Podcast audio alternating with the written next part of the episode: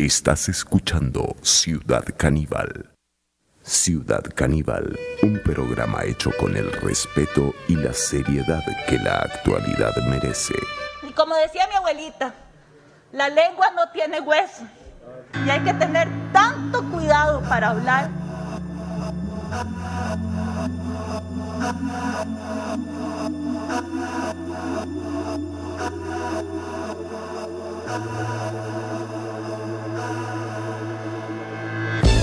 Me up, then you put me down.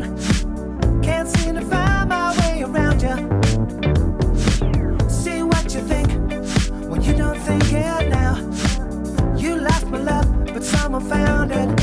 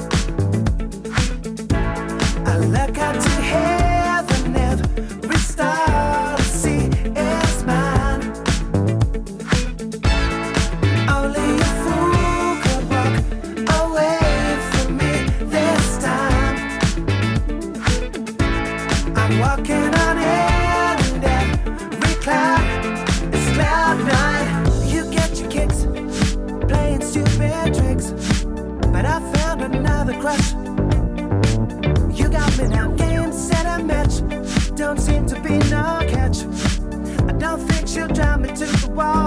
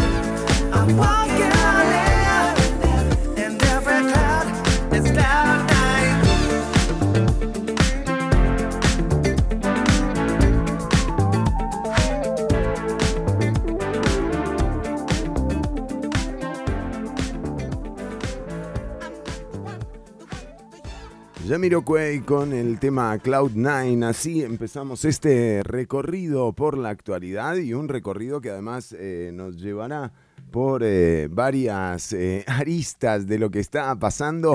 Atención porque siguen habiendo noticias sobre el caso Cochinilla. Aquí habíamos dicho que bueno, que ahora el próximo digamos, aspecto que se va a ir revelando también tiene que ver con la obra pública en las municipalidades. La eh, denuncia que hizo Diego Miranda, el regidor de San José, en torno a las contrataciones eh, con MECO y particularmente a una donación eh, que fue solicitada aparentemente de manera ilegal para con la empresa.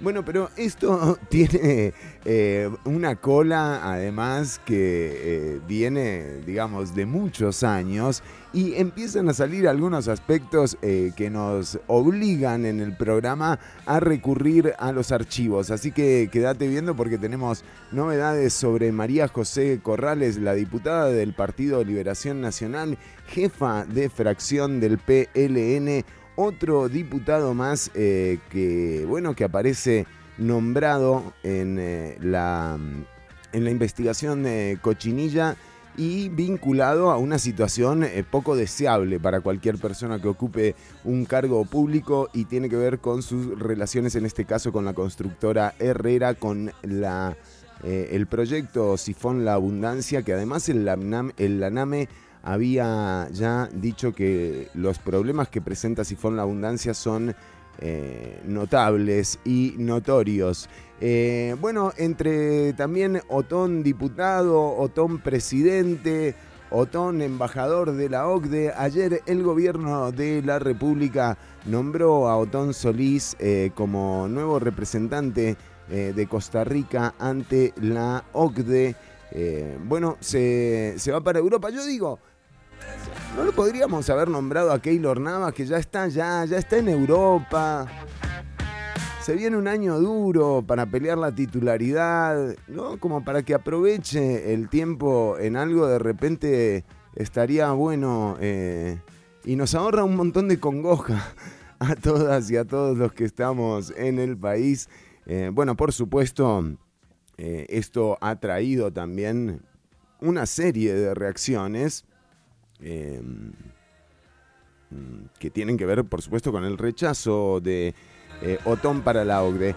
Ahora, con la firmeza con la que se ha eh, asegurado que Otón Solís no es la persona indicada para eh, representar a Costa Rica frente al organismo, a la OCDE, digo, se tendría que proponer cuál es la otra opción, ¿no? Porque ahí es donde realmente empiezan a aparecer los bemoles de estas situaciones, ¿no? ¿Quién es el otro o la otra eh, que sí estaría, eh, digamos, sería la persona acorde? Recordemos, ¿no? Que, eh, digamos, este gobierno puede ser todo lo que es y más, incluso si se lo, si se lo reta. pero la otra opción que había, el otro Alvarado, hace que los resultados, digamos, no sean algo tan loco, ¿no es cierto? Eh, que, haya, que haya ocurrido, eh, que bueno, que hoy tengamos a Carlos Alvarado como presidente de la República y a Otón Solís que se va para la OCDE. Eh, atención porque va a ser una de las pocas elecciones en las que no va a estar Otón Solís. Yo digo, la primera vez que no lo vamos a tener a Otón, que lo tenemos en Europa y la gente se queja nadie los entiende, queridas y queridos.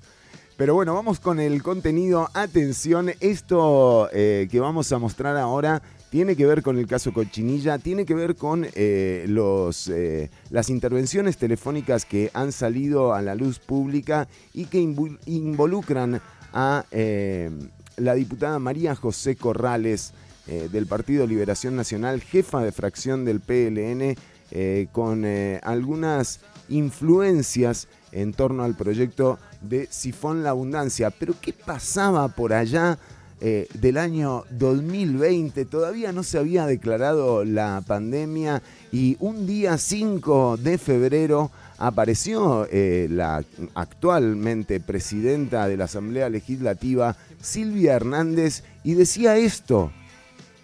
Muy fuerte, ¿eh? A ver, veamos lo que nos decía Silvia Hernández. Gracias. Hoy quiero hacer uso de este control político para hacer una denuncia sobre un supuesto manejo irregular de fondos públicos que tiene que ver con un tema de infraestructura. El primero tiene que ver con la Ruta 35 Sifón La Abundancia. Y ahí aparentemente se están usando fondos del CONAVI que son para rutas nacionales, atención, realizando o utilizando para realizar labores en caminos municipales, servidumbres privadas, entradas a excesos de propiedades privadas, entre otras cosas. Ah, bueno, bueno, cartón lleno eh, nuevamente. Eh, esta denuncia la hacía Silvia Hernández el 5 de febrero del año 2020 en plenario legislativo. Eh, o sea, denunciando el proyecto Sifón La Abundancia, además con una investigación que contiene nombres eh, y que se sabe de las personas que están. Pero ¿qué pasaba al día siguiente en el plenario legislativo? Eh, bueno, doña Silvia iba a encontrar eh, la resistencia a esa denuncia en una compañera de fracción, María José Corrales, Pero justamente. sobre todo, los quiero invitar a que le demos un manejo adecuado a la información que nos llega a las manos.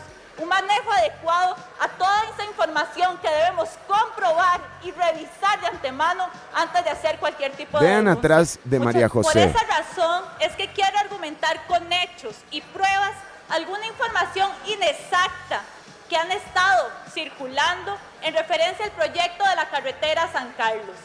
Atrás de María José, vamos a frenar el video un segundito nada más. Atrás de María José están Soy la Rosa Bolio y justamente Silvia Hernández, quien el día anterior, o sea el 5 de febrero, había hecho la denuncia que escuchamos recién. Fíjense cómo se le ponen a María José Corrales las dos y cómo van reaccionando. Al final alguien les avisa que están en plano y que se salgan.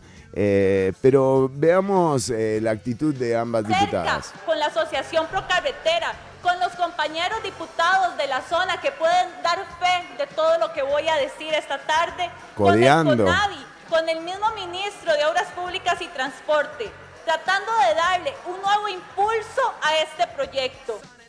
Bueno, y aquí la propia diputada dice que ella sí está eh, involucrada directamente con el proyecto Sifón La Abundancia. Eh, atrás de ella estaban Silvia Hernández y Soy la Rosa Molio. Eh, no sé, es especulativo realmente decir que estaban haciendo presión, pero sin duda se siente ahí que, que, nada, que no estaban contentos con lo que se estaba comentando. Ahora, em, habrá que ver hasta dónde llega esto porque... Como decía mi abuelita, la lengua no tiene hueso. Sí, no, la lengua no tiene hueso. Por dicha, ¿verdad? Porque imagínate lo complicado que sería, eh, si no, un montón de cosas. Eh, sería dificilísimo. Pero bueno, eh, eh, así es como María José Corrales ingresó también a, eh, a este escenario eh, donde se abre el telón y lo que aparecen son puras dudas, eh, ¿verdad? Y, bueno, esta es eh, la, realidad de hoy por hoy. El caso Cochinilla, mientras entre cochinillas se entienden.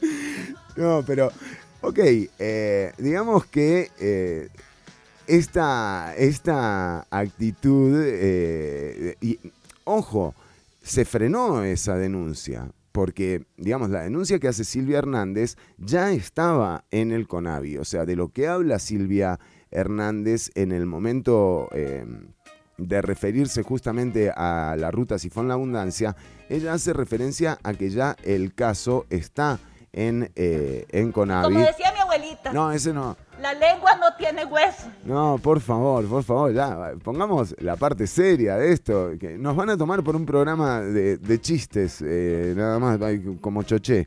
Bueno, primero eh, también saludamos, pasamos a saludar a la gente que se está uniendo a la transmisión eh, ahora. Estamos en, con el video de soporte en, en Facebook, pero recordá que eh, nos, eh, o sea, nos puedes seguir escuchando lejos de, eh, digamos, la incesante eh, cobro de descarga por video a través del link que está en, en el post. Bueno, creo que en el post de hoy no hay link.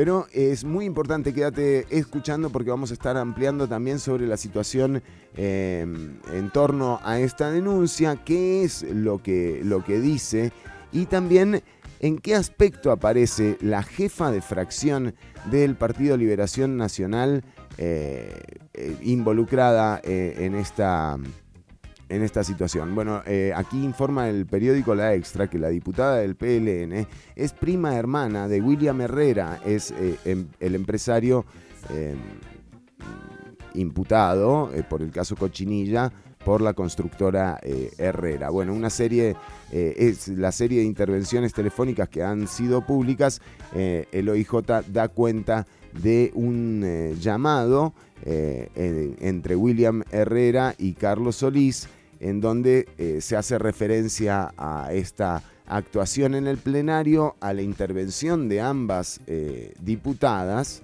eh, y a el hecho de que al siguiente día le va a responder María José Corrales.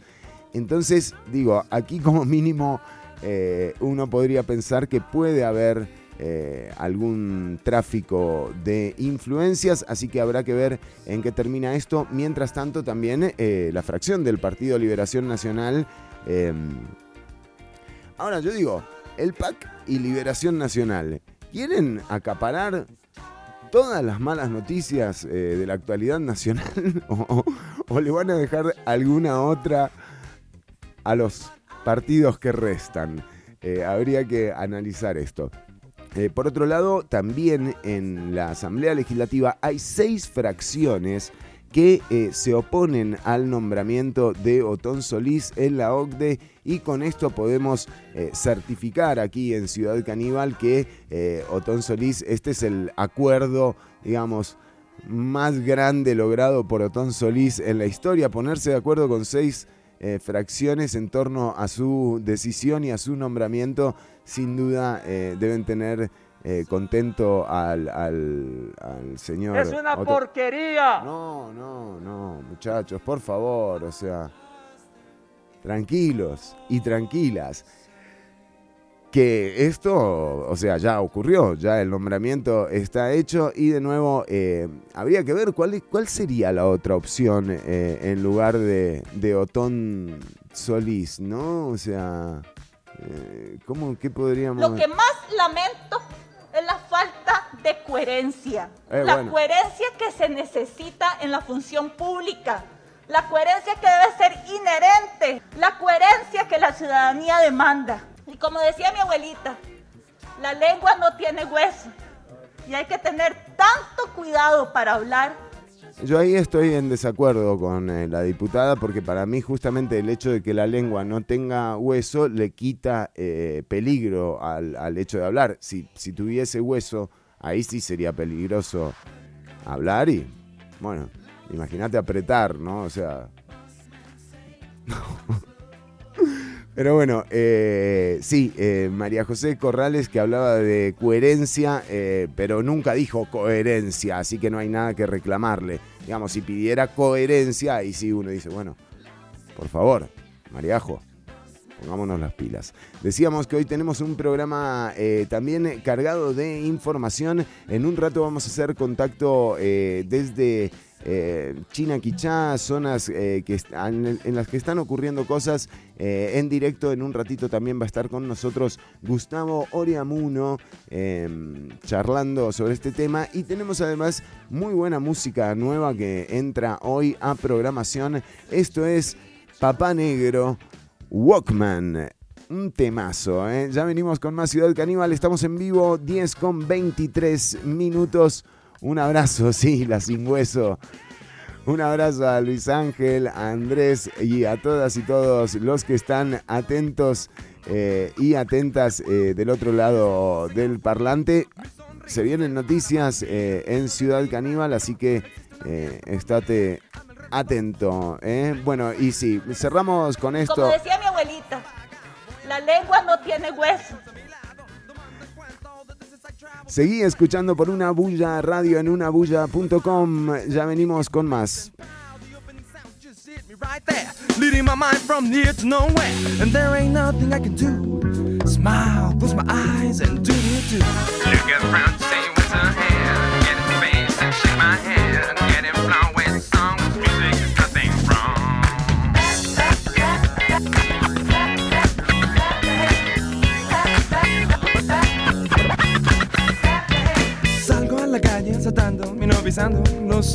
la vereda.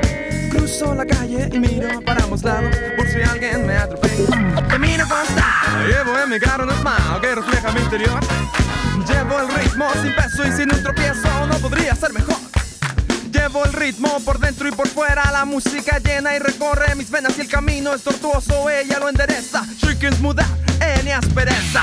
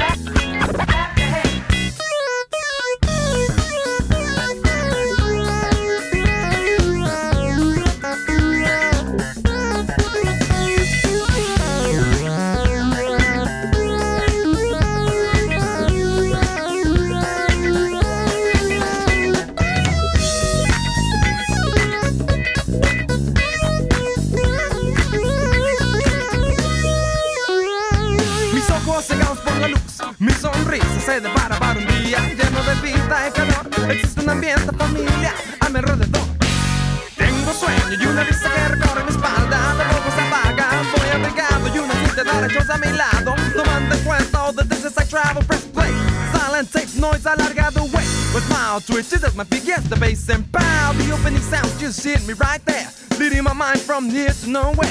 And there ain't nothing I can do. Smile,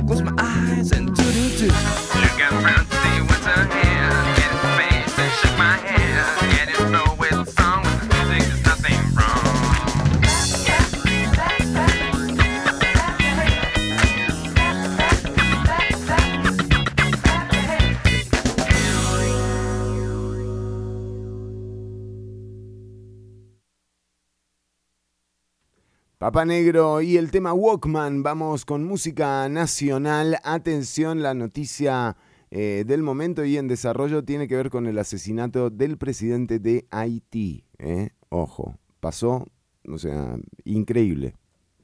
Ya vamos a estar dando cuenta de esto.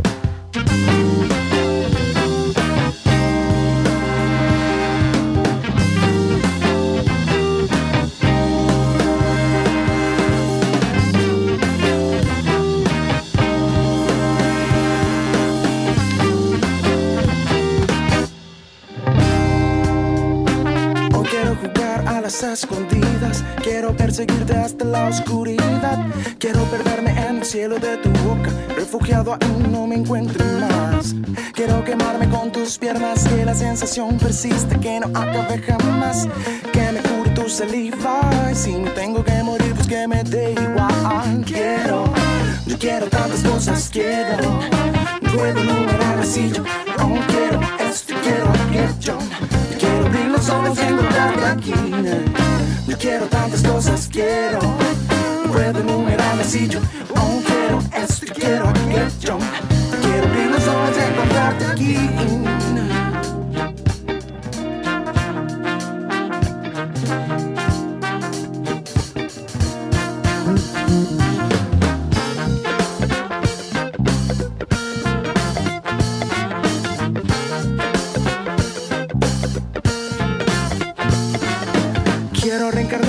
Sea, despertar sobre tu pecho, alimentado de tu piel. Quiero beber de tu sudor cada gota, flotar en el deseo, sumergirme y recorrer. Quiero que me lleves a las fronteras, a las más lejanas, las que quiero conocer. Quiero no tener tanto que querer, porque entre más quiero, más me olvido de ser. Quiero que me lleves a las fronteras, a las más lejanas, las que quiero conocer. Quiero no tener tanto que querer, porque entre más quiero, más me olvido de ser. Quiero, yo quiero tantas cosas, quiero. Y puedo enumerar así yo aún quiero esto y quiero aquello. Yo quiero abrir los ojos y encontrarte aquí. Yo quiero tantas cosas, quiero. Aún quiero esto y quiero aquello.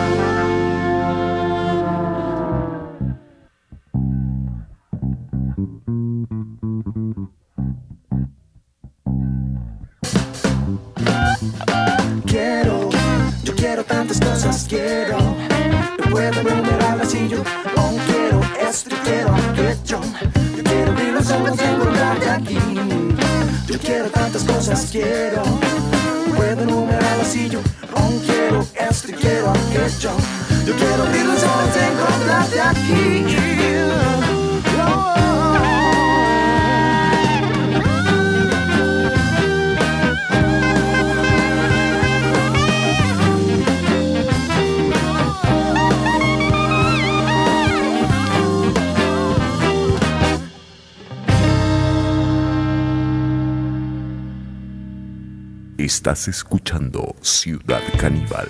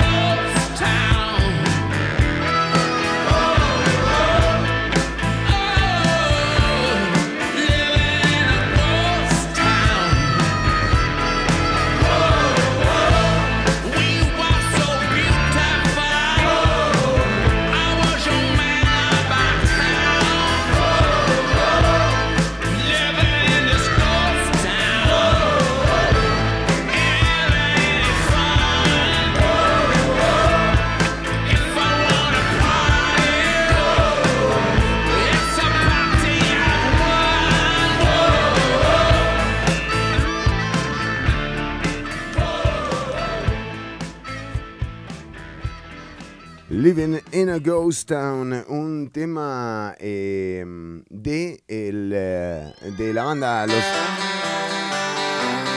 los Rolling Stones y que salió en el, el año pasado, 2020, en plena ola de restricciones eh, con la rigidez que requería el inicio de la pandemia, aparentemente eh, no tan necesarias eh, a esta altura de la pandemia. Y eh, lo decimos porque, eh, bueno, ayer y a pesar del el alza en los contagios, el señor Boris Johnson, el premier inglés, el primer ministro inglés, anunció eh, que van a, eh, digamos, las restricciones y eliminar el uso de barbijo obligatorio eh, mientras la variante Delta eh, se va consolidando como el virus o la variable que más se repite en, el mundo entero con respecto al coronavirus. Eh, decíamos que la noticia que está conmoviendo al mundo hoy es, eh, es el asesinato del el presidente eh, de Haití, eh, Mois eh, eh, fue asesinado esta noche en su casa de habitación.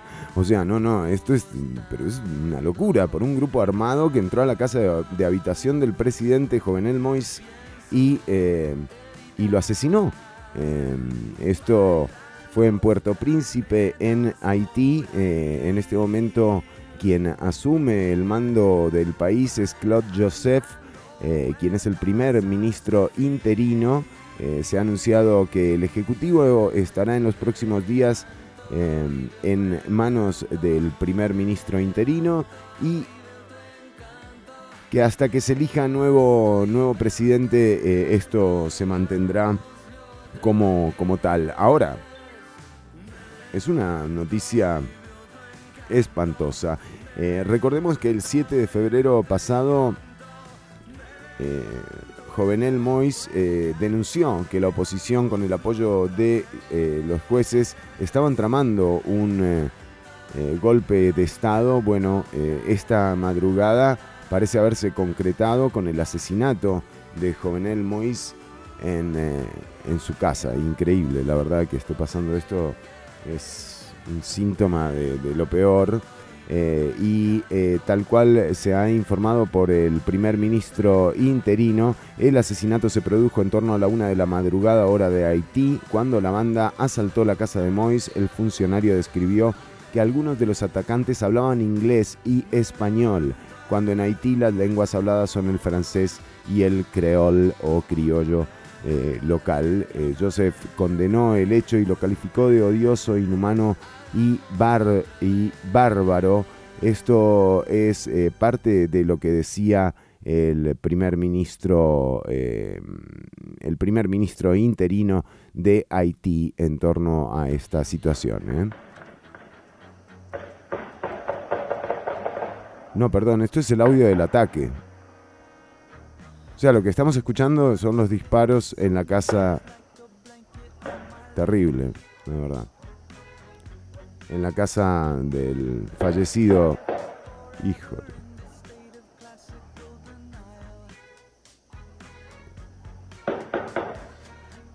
Uf. Bueno, esto era lo que pasaba en la madrugada en Haití. Uf.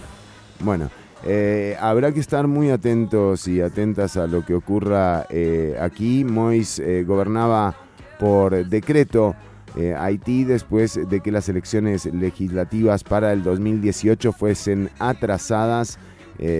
Ayer fue, bueno, en realidad hoy a la madrugada fue asesinado el presidente de Haití. La verdad que pasmado, como dirían.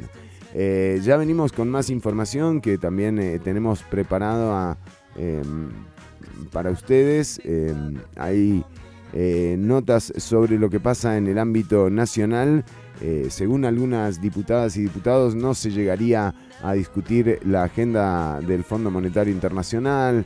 Bueno, hay presiones por todos lados por el gobierno y también está el tema del tren eléctrico que parece que va eh, viento en popa ya con eh, empresas eh, designadas y, y, bueno y beneficiadas por las licitaciones de este proyecto del tren eléctrico del cual estaremos hablando más adelante acá en Ciudad Caníbal. Ya venimos con Gustavo Oriamuno con Efraín desde China Quichá y un reporte desde eh, desde el lugar de los hechos. ¿Qué andaba haciendo Gravin Moya en China Quichá? Capaz que estaba eh, visitando, ¿no? O sea, uno nunca sabe. Ya venimos con más Ciudad Caníbal. Imelda May. Qué lindo canta Imelda May. Tainted Love. Como decía mi abuelita, la lengua no tiene hueso. Hay que tener tanto cuidado para hablar.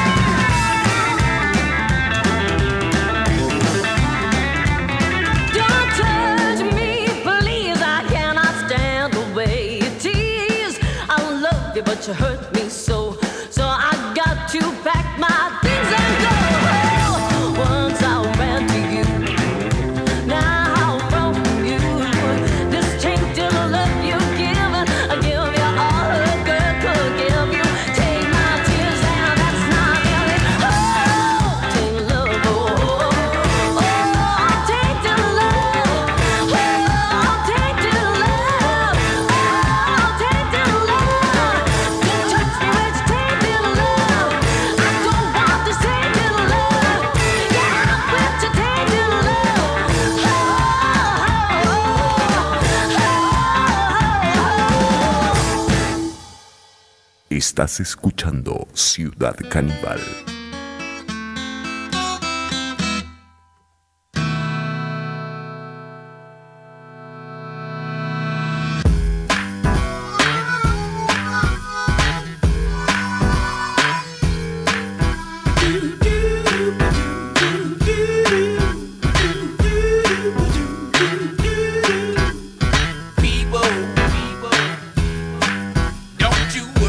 about me.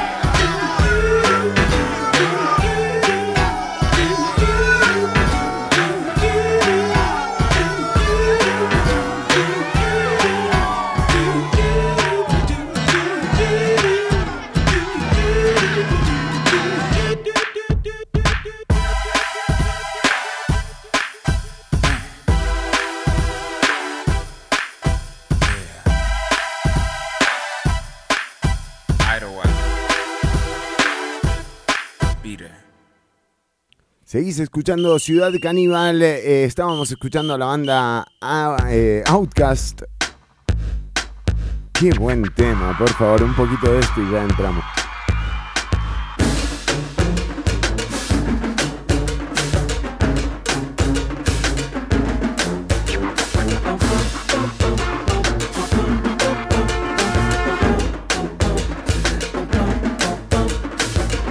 You like it or not, he's double D Y fat sacks? Riding in the Cadillac, beating like some eater up. The gang done changed out, hands came to. Sharp as a tack, like I just left church. Clean. Hard than attack when the shit won't work. mean.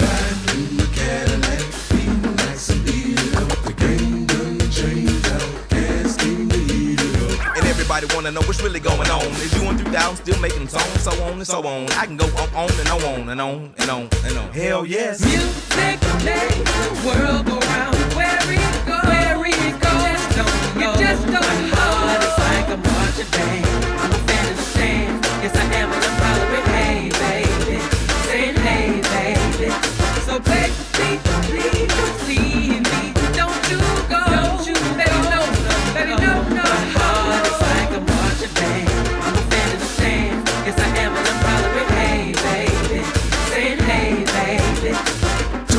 boys in the Cadillac steel. Cats with a crown on your Cadillac feel. I make your wheels of steel stand like your DJ got killed. A fire marsh, fire marshal. Shut it down. Time to go. Out cash royalty by design of logo. Wanna count it out loud? 93, 94, 95, 96. Plus a dime, still that five. Hot like the perm on the back of your neck. Left it in too long, now you got cabbage patch. Silky.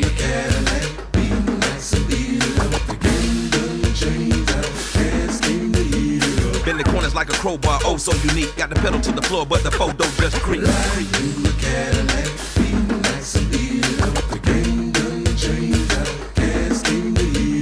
Exotic melodic melody, yep, we got it funkin' for the funk of it, and everybody want it. You make a nigga put a dog on it. You make a nigga put a dog on it. Music makes the world go round. Where it goes, where it goes, you just don't know. My heart is like a marching band.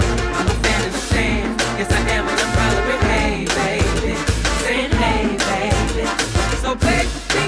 Like a Marching Band. Así vamos adentrándonos en la actualidad. Primero recibimos desde Turrialba, está con nosotros Marco Díaz. Marco, qué placer tenerlo por acá. ¿Qué tal, Fernando? ¿Cómo anda? ¿Todo bien? Muy bien, muy bien. ¿Y usted qué tal? Eh, dime, eh, yo le conté, ¿verdad? Que, que ya recibí la primera dosis de vacunación antier. ¡Qué Entonces, Un noticia! poco, un poco, digamos, Golpeado. claramente, eh, sí, un poco, un poco. Es, es interesante porque en realidad el, el tema de, de los efectos secundarios, digamos, en el día que se pone la vacuna, no se siente tanto, pero el día después, sí, ya, ya, ya uno empieza a decir como, nada, que hoy dormí 10 horas e igualmente estoy hecho leña, entonces creo que tiene que ver con eso. Claro, claro. Mire usted qué buen dato, eh, Marco. Eh, ¿Y esto, usted pertenece al grupo 5? Sí, sí, sí, sí. Ah, bueno. Que eso es una cosa muy importante, que eso es una cosa muy importante que la gente tiene que saber. Eh, el grupo 5 se abre a finales de julio, se anunció justo el día de ayer por parte del Ministerio de Salud, pero igualmente eh, todo esto se trata de que no se desaprovechen las vacunas, ¿verdad? Así que eh, para cualquier persona, sin importar su edad o su condición de riesgo, pueden acercarse al EVAIS que les corresponde para dejar sus datos y en caso de que alguna vacuna sobre, este, con estar en lista, les pueden estar llamando en los próximos días para eh, la vacunación. Y dígame, eh, la segunda dosis eh, se la planearon para dentro de 12 semanas, tal cual está establecido, me imagino. Sí, 84 días decía la, la tarjeta mía. La, yo tengo que, debo estar el 27 de septiembre, si no me equivoco, 8 y media de la mañana haciendo fila, se supone. Y muy importante, que eso no lo sabía, eh, para la primera dosis a uno lo llaman de parte de Levi's para que vaya a ponérsela, pero en la segunda ya uno va con cita, entonces nadie lo tiene que llamar, uno solito puede llegarse al sitio el día, el día que fue citado.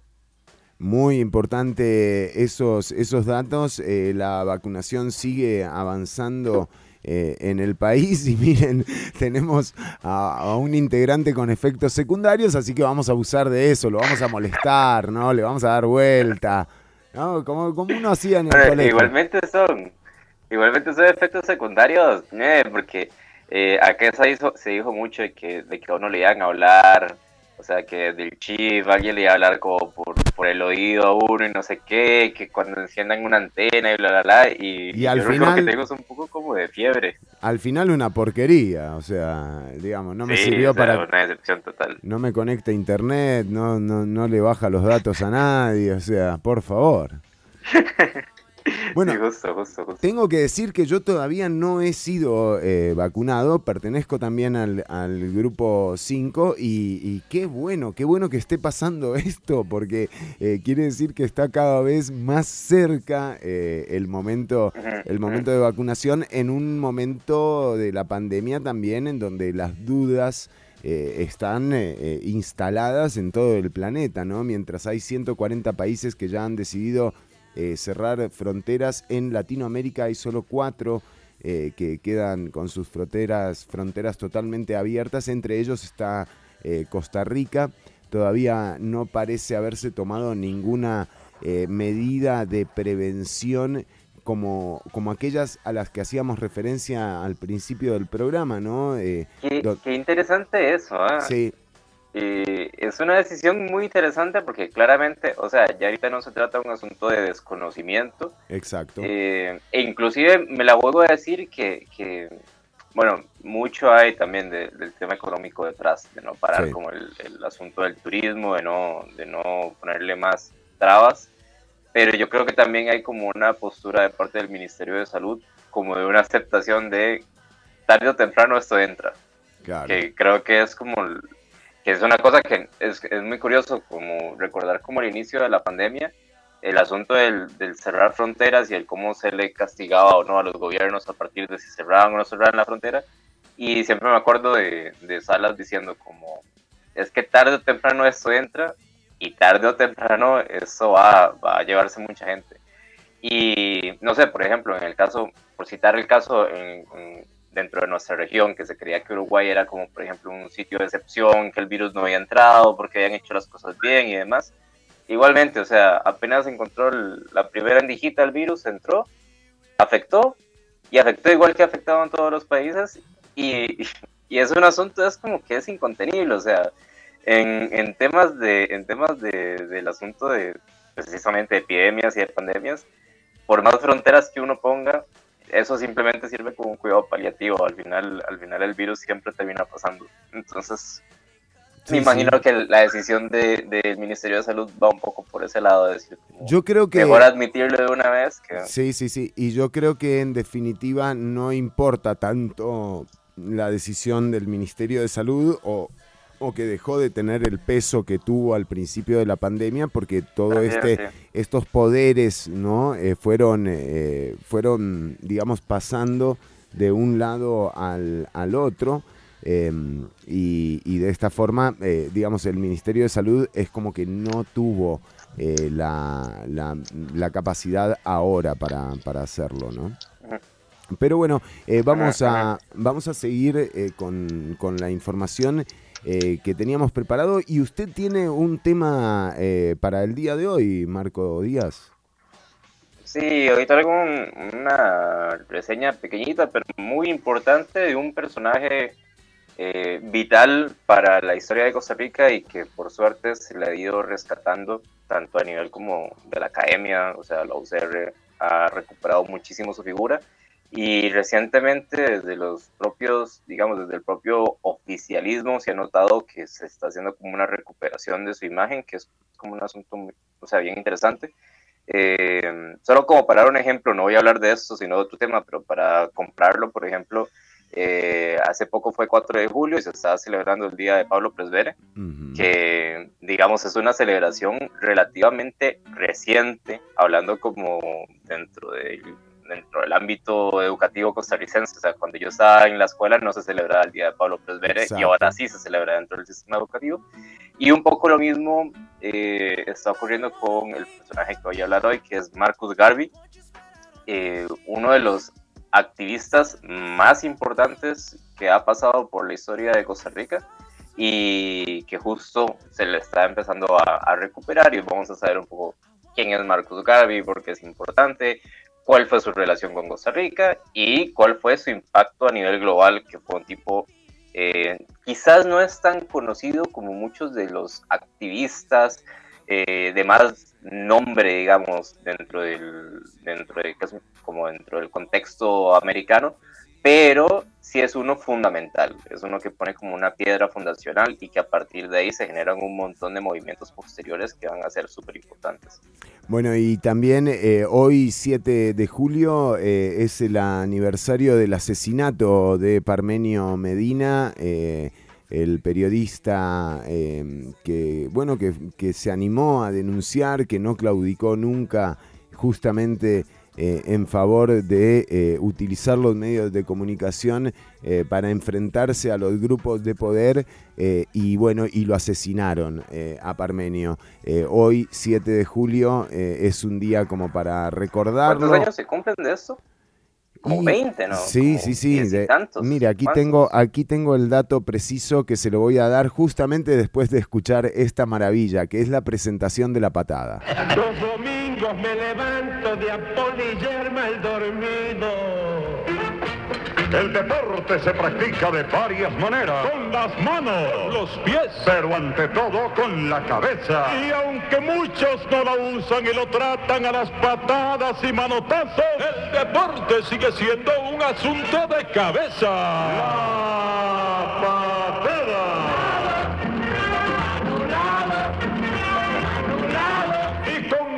indígena. ¡Que viva mi partido! Patada, activista del escuadrón antichorizo. La patada.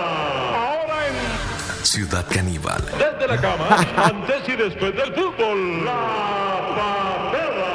Sacando roncha, dentro y fuera de la cancha. Hoy nada más. El próximo domingo, nada menos. Te lo dije, Nacho. Escuchábamos eh, la presentación de un programa eh, del que radiofónicamente, digamos, eh, todos aprendimos muchísimo. y, mm, y quizás aquí hay cosas. fue el 7 de julio del 2001 eh, el asesinato de Parmenio Medina. El asesinato se da también, por supuesto, luego de una serie de denuncias que se dan a conocer a la luz. Eh, de hecho, está el último programa de La Patada en YouTube para que la gente que lo quiera eh, escuchar. Me parece una excelente referencia eh, para, tomar, para tomar en cuenta. Em, Quizás aquí lo que hay que recordar es que el conflicto de la patada empieza a partir de la prohibición de emitir un programa, ¿no? La patada se grababa y se emitía los domingos eh, a la mañana. Bueno, eh, cuando el programa de la investigación eh, sobre las calcomanías, aquellas, sobre el tema del padre minor, eh, su relación con Radio María, eh, el episodio que tuvo con un chiquito ahí en, en la sabana a la noche, todo esto venía, re- se revelaba aquí, y su relación con un candidato eh, presidencial del Partido de Liberación Nacional, que es como que sale en todas partes, ¿no? El PLN es impresionante. Yo digo, déjenle, déjenle alguna cagada a otros partidos, porque si se las van a mandar todas ustedes, o sea, digamos, no le dejan margen de error a nadie más. Pero en todo caso, eh, la, la emisión de ese programa fue cancelada por Radio Monumental. Por el mismo gerente que está actualmente en Radio Monumental. O sea, Parmenio Medina fue asesinado, ¿no? Le cancelaron el programa, ese programa en particular. Parmenio se fue a la sala cuarta y Monumental tuvo que emitir ese programa. ¿No? Y después de esto eh, asesinan a, a Parmenio, a Parmenio Medina. Em, de nuevo, es, es notable eh, lo que.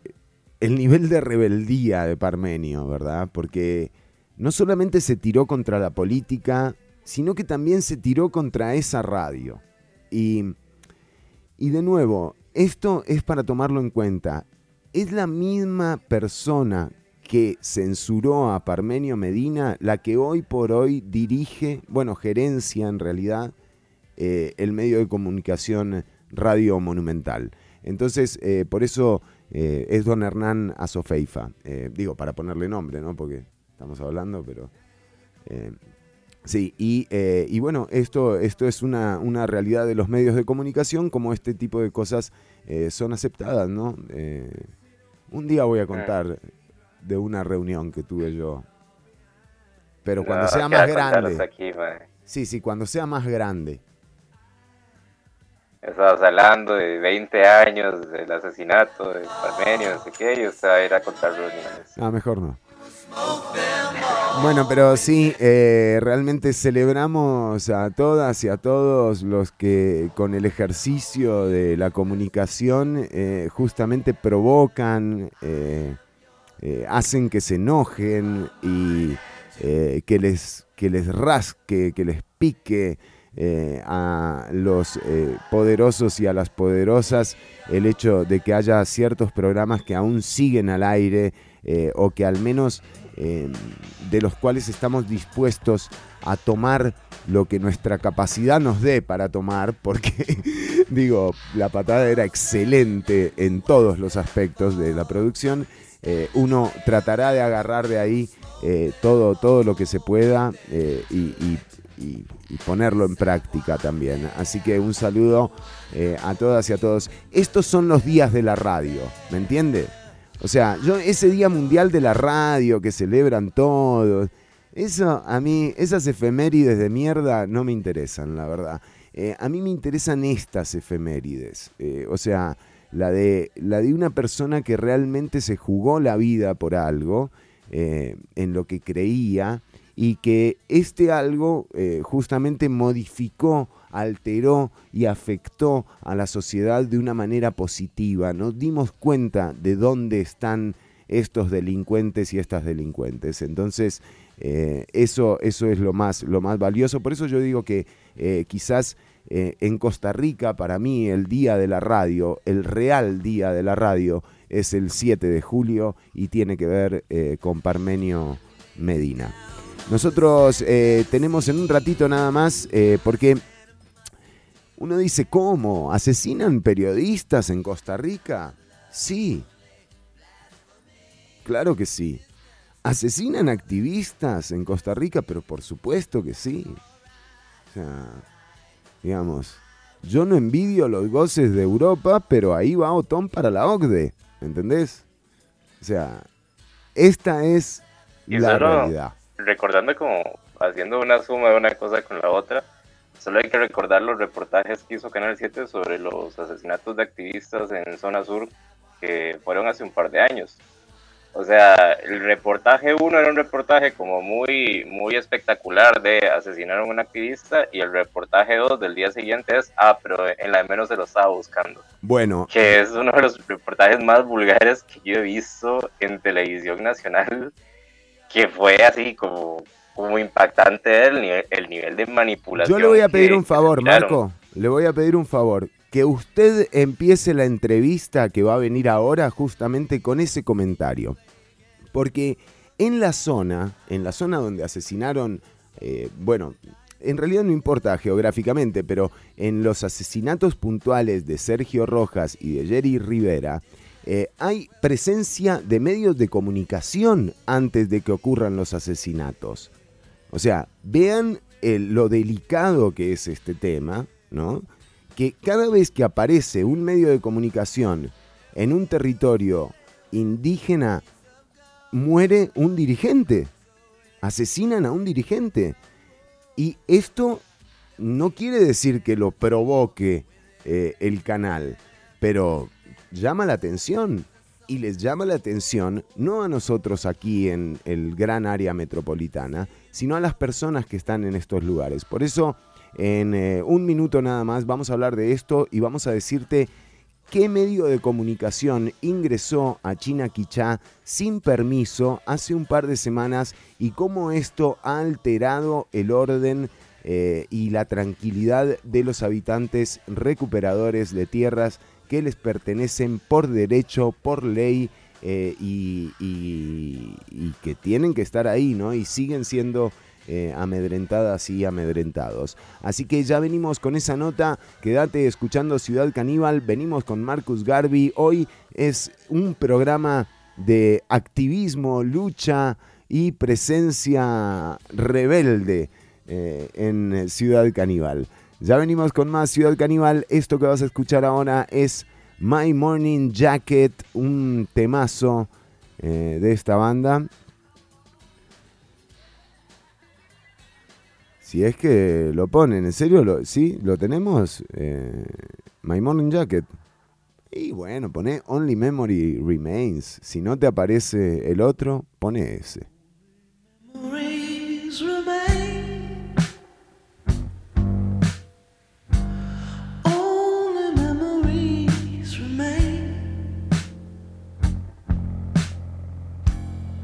For time there by the sea.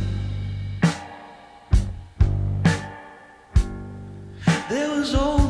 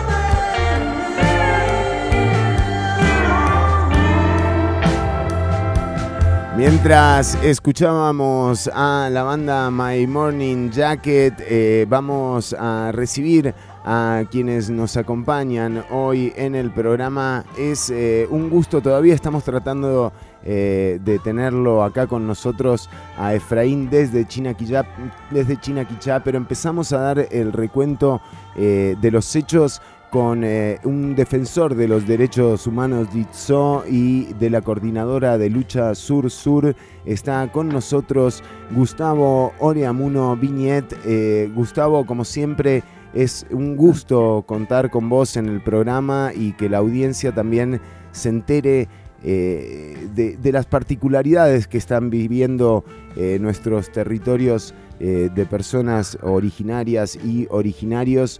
Eh, de hecho, em, eh, una, una de las, eh, de grandes temas en, año electoral tiene que ver con que cualquier persona, cualquier partido que esté hablando de la defensa de los derechos de los pueblos originarios, de los derechos además adquiridos y, ratificados por leyes y por resoluciones y fallos del poder judicial, em, y no tenga en su lista de diputadas y diputados a una persona eh, que vaya a representar a los pueblos originarios en la Asamblea Legislativa, eh, simplemente te está mintiendo. Eh, creo que es una de las misiones de los partidos para la próxima Asamblea lograr la mayor representatividad de todos los sectores de la población y este ha sido siempre un sector excluido. Pero decíamos, Gustavo Oriamuno, bienvenido a Ciudad Caníbal. Hola, hola, saludos Fernando, eh, Marco, y a todas las personas, este, amigos y amigas que nos escuchan. Un placer estar en Ciudad Caníbal, este, agradeciendo el espacio para poder conversar, para poder conversar este, sobre estos temas que eh, no siempre, desgraciadamente, se les da eh, pelota, como decimos, o se les da chance de eh, poder ser conocidos. Gustavo, eh, Marco Díaz justamente hacía una reflexión, mira, no habíamos comentado con Marco eh, el contenido de, de- de la- lo que generó esta, esta entrevista y es una cuestión que tiene que ver con los medios de comunicación, que tiene que ver con el asesinato, con los asesinatos de Sergio Rojas y de Jerry Rivera y con... la visita puntualmente de Canal 7 a la zona hace unas semanas. Pero, Marco, vos hacías una reflexión eh, sobre, sobre esto puntualmente. Sí, buenos días Gustavo, ¿qué tal? Justo estábamos haciendo como un recordatorio de, de las primeras noticias que sacó Teletica eh, después de ocurrido el asesinato de Sergio Rojas. Y que la primera noticia que hicieron fue como una noticia como común y corriente de las que suelen hacer cuando ocurre un asesinato, pero la del día siguiente fue básicamente, eh, o sea, una, una, ¿cómo se llama esto? Una manipulación de los hechos acontecidos y básicamente tapar lo que ocurrió este, el día anterior. No sé cómo, cómo se ve como esta relación con los medios desde la zona sur.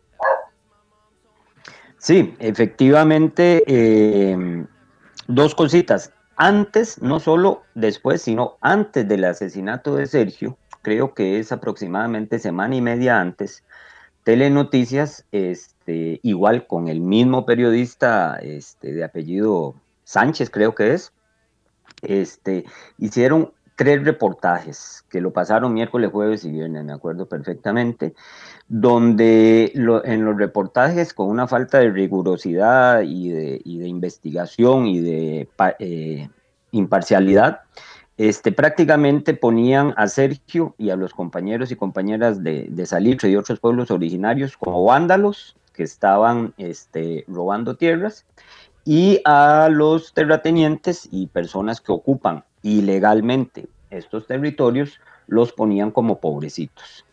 Después, eh, inmediatamente después de esos reportajes de, de Canal 7, inicia una serie de actos de violencia contra los pueblos originarios que desencadenan este, en el asesinato el 18 de marzo del 2019 de Sergio Rojas en su casa de habitación. Igualmente, después vienen los reportajes posteriores al asesinato de Sergio, donde, como usted dice, lo que hacen es tratarlo como este, un delincuente, como un o como un como asesinato este, común y corriente y no con este que realmente lo que tiene es un asesinato por razones políticas, por la labor de defensa de los derechos humanos que hacía Sergio de su pueblo, Bribri de Salitre y de otros pueblos. Y vean que no es, eh, coinc- eh, coin- perdón, que no es eh, gratuito. También antes del asesinato de Jerry, antes del asesinato de Jerry, aproximadamente semana y media, dos semanas, vuelve Canal 7 a hacer unos reportajes sobre el tema de la tenencia de, de la tierra. Y después se vienen los hechos violentos y eh, eh, la muerte de, de Jerry. Eh, efectivamente, el trato de la prensa o de los grandes medios de comunicación hegemónico- hegemónicos ha sido desastrosa, ha sido este, violenta, ha sido desde una perspectiva racista, donde se notan claros vínculos de eh, algunos de estos eh, canales o periódicos como Canal 7, como La Extra, donde eh, alaban, digamos, este, la posición de los finqueros, este, ponen a los indígenas como vándalos y eh, justifican al fin y al cabo la violencia que se viene repitiendo.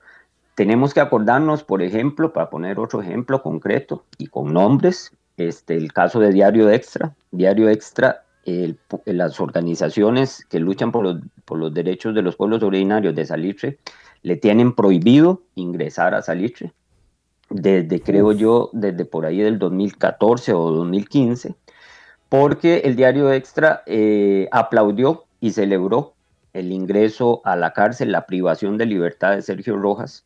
Recordémonos que Sergio Rojas estuvo privado de libertad también por razones políticas casi siete meses en la cárcel de Pérez Celedón, este, eh, bajo un expediente judicial que al día de hoy, 2021, no, no cuenta ni tan siquiera con la pieza acusatoria, o sea, está en investigación en el 2000 de- 2021, y aún así Sergio eh, sufrió casi siete meses de, privación de libertad, y esto el diario Extra se encargó de poner a Sergio como un ladrón que se había robado tantos millones y, y que era una persona deshonesta, este, mintiendo, este, falseando los hechos, y tanto es así que nos lo demuestra ahora los hechos, la realidad, ¿verdad? Como les digo, esa investigación inició por ahí del 2013-2014 en instancias judiciales y es 2021 y no existe acusación en el expediente. Y esto la extra lo agarró para hacer una campaña de difamación y de este, victimización de Sergio y los demás compañeros y compañeras involucrados en el expediente. Entonces, en resumen, eh, grandes medios de comunicación o de desinformación, como les llamo yo, o empresas de desinformación, este, han jugado un papel este, terrible, este, incitador a la violencia, al racismo y al odio contra los pueblos originarios. Eh, Gustavo, eh, acá vamos a compartir con la audiencia unas imágenes justamente porque queda claro esa relación que se da entre, entre la presencia de la prensa y los hechos eh, violentos. Puede ser una, una casualidad, pero aquí lo que habría que tener en, en cuenta es quién gana eh, con el desalojo de estas personas, con arrebatarles algo que el Estado ya se ha comprometido, que ya ha sido claro el Poder Judicial de a quién le pertenecen estas tierras. Eh, hay resoluciones de sobra eh, sobre este tema. Eh, digo, ¿quiénes son? ¿Quién es el otro? O sea, ¿quién, de, quién está detrás de... eh, ¿Quién tiene el interés de que estas tierras no sean entregadas a los pueblos originarios? Sí, eh, efectivamente creo que hay una, un grupo o ciertos intereses detrás de los territorios indígenas.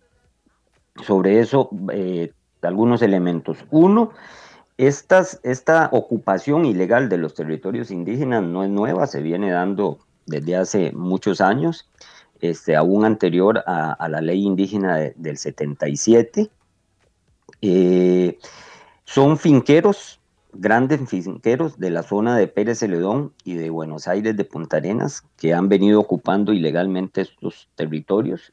Ay, También perdón, per- perdón tener- Gustavo, nada más es un paréntesis Sí. pequeño, porque también eh, eh, tuve el, el gusto de escuchar una, una mesa en la que estuvieron eh, Gustavo Oriamuno, el defensor, el abogado defensor de la familia de Sergio Rojas y Pablo Sibás eh, de territorio Broram. Eh, eh, fue Pablo Sibás el que denunció que habría un pariente o fallecido, tengo entendido, de Otón Solís que tiene un, un- gran pedazo de tierra por ahí.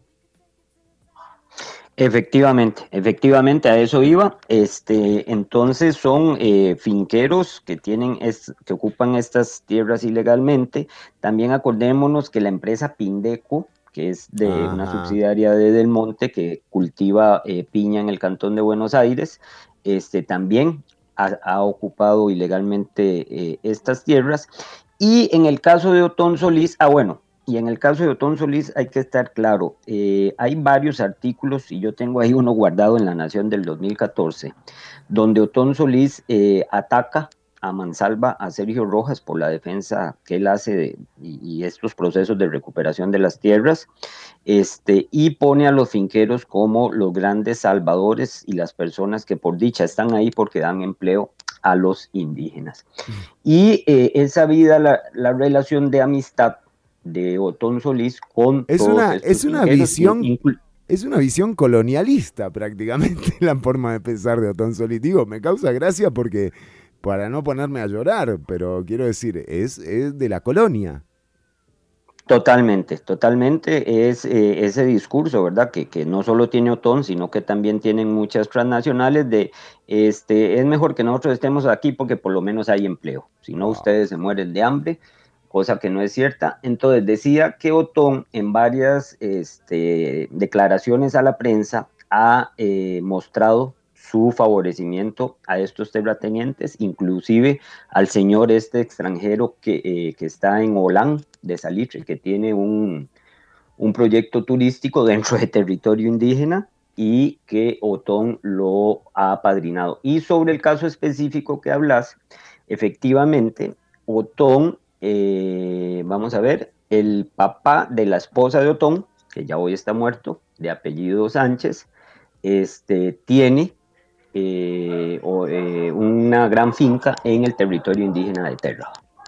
Y entonces, efectivamente, este, nosotros creemos, no solo de parte del PAC, porque se ha dado de parte de otros partidos políticos, hay todo un apadrinaje, ¿verdad? De los partidos políticos, de su poder político, con estos finqueros, que voy a poner otro ejemplo, este, para que veamos a quién nos estamos enfrentando, como decía Fernando, como el señor Gilbert Fernández, que es el dueño de la empresa Gafeso Musoc, ¿verdad? Este, Uh, que hasta oh, oh, oh, wow. eh, O sea, estamos hablando de un peso pesado del transporte público.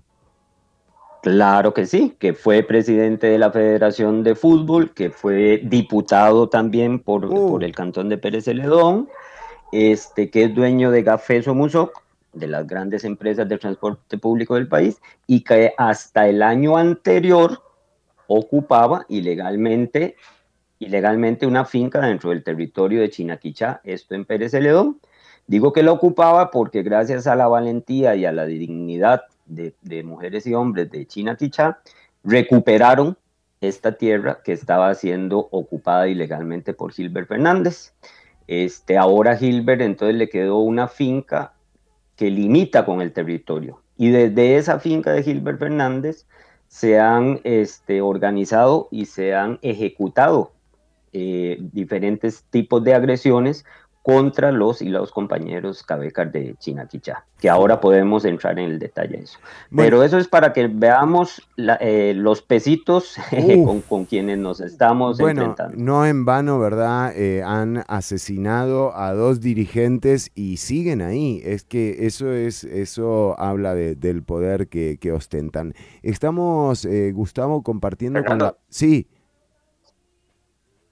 No, que yo quería hacerle una pregunta a Gustavo, eh, ya que se estaba mencionando el nombre de algunos políticos y demás. para saber cuál ha sido el rol que han cumplido los diputados actuales, específicamente los del cantón de, eh, los de la provincia de Punta Arenas, respecto a estos temas. Sí, a- hasta el momento no ha habido, este, digamos, ninguna intervención positiva de los mismos, digamos, para exigir justicia, para exigir investigaciones, para denunciar la ocupación ilegal, ni mucho menos. Eh, más bien, algunas pocas este, manifestaciones o declaraciones eh, han sido igual, en un tono racista, en un tono colonialista, este, y este, más bien condenando a priori a los compañeros y compañeras de los pueblos originarios, pero no ha habido ningún papel protagónico evidente o público. Ahora, momento, y, y en medio de todo esto tenemos a un diputado de corredores con el padre eh, alcalde, con el hermano oficial de migración que eh, va a la casa de Pancho Villa a recibir documentos eh, y, y- y no se hace nada por esto otro. Realmente, realmente ahí se ve la necesidad de tener, de tener representantes eh, de los pueblos originarios y de todos los sectores eh, que son minorías para eh, en la Asamblea Legislativa. Y hablando eh, de gente que nos viene a hacer grandes aportes, está con nosotros Efraín Fernández desde Chinaquichá. Gustavo, démosle la bienvenida a Efraín que se une a la transmisión. Si querés, vos podés prender la cámara, Gustavo. Ok. Efraín, bienvenido. Esperemos que la señal nos acompañe también, Efraín.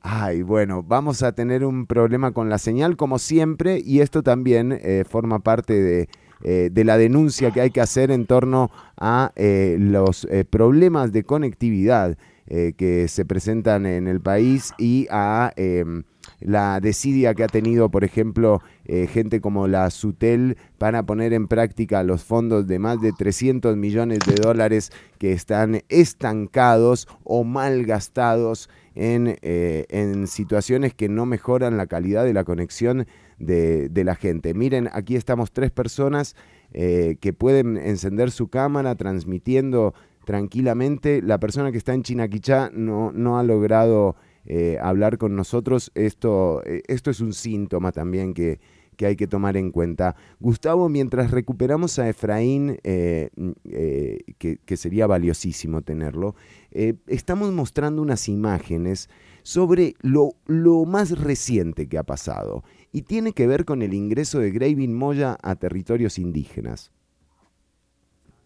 Efectivamente, efectivamente, esta, esto se dio, ahora no preciso la fecha, pero creo que no ha pasado un mes Sí, o, sí, sí. o algo así, ¿verdad? Van, debe andar por ahí un mes, una, un mes y una semana, que eh, Graving Moya ingresó esto al territorio indígena de Chinaquichá. Y esto tiene un, pre- un precedente eh, eh, claro. Este, el 4 o 5 de marzo se realizó eh, en una de las audiencias municipales de la municipalidad de Pérez Celedón, que creo que los primeros martes de cada mes eh, reciben a los vecinos, ¿verdad?, de- de- del cantón, llegó una comitiva bastante particular al, al, al- al Consejo Municipal, que era este, dos eh, presbíteros, bueno, un padre y el, ¿cómo se llama esto? El monseñor, o no, ahora no me acuerdo el, Sí, la iglesia. cargo, llegó. el cargo que tiene, pero eran dos al- altos jerarcas de la Iglesia Católica, junto con este, la esposa de uno de los terratenientes, de uno de los terratenientes este, más violentos del territorio de Chinaquichá, que es Miguel Vargas Mata. Y llegaron su esposa, y ahí los curas, este, una vez más, con un desconocimiento absoluto y total de la legislación nacional e internacional sobre los derechos de los pueblos originarios, y este, con una visión igual, medieval, colonialista, este, eh, arremetieron y una vez más, eh, sin pruebas y con desconocimiento absoluto, eh, trataron a los compañeros y compañeras indígenas como vándalos, como ladrones, como personas peligrosas este, y violentas, cosa que es absolutamente falso y nos lo demuestra. Muchas evidencias, muchos documentos este, que son más bien los pueblos originarios los que han sido agredidos.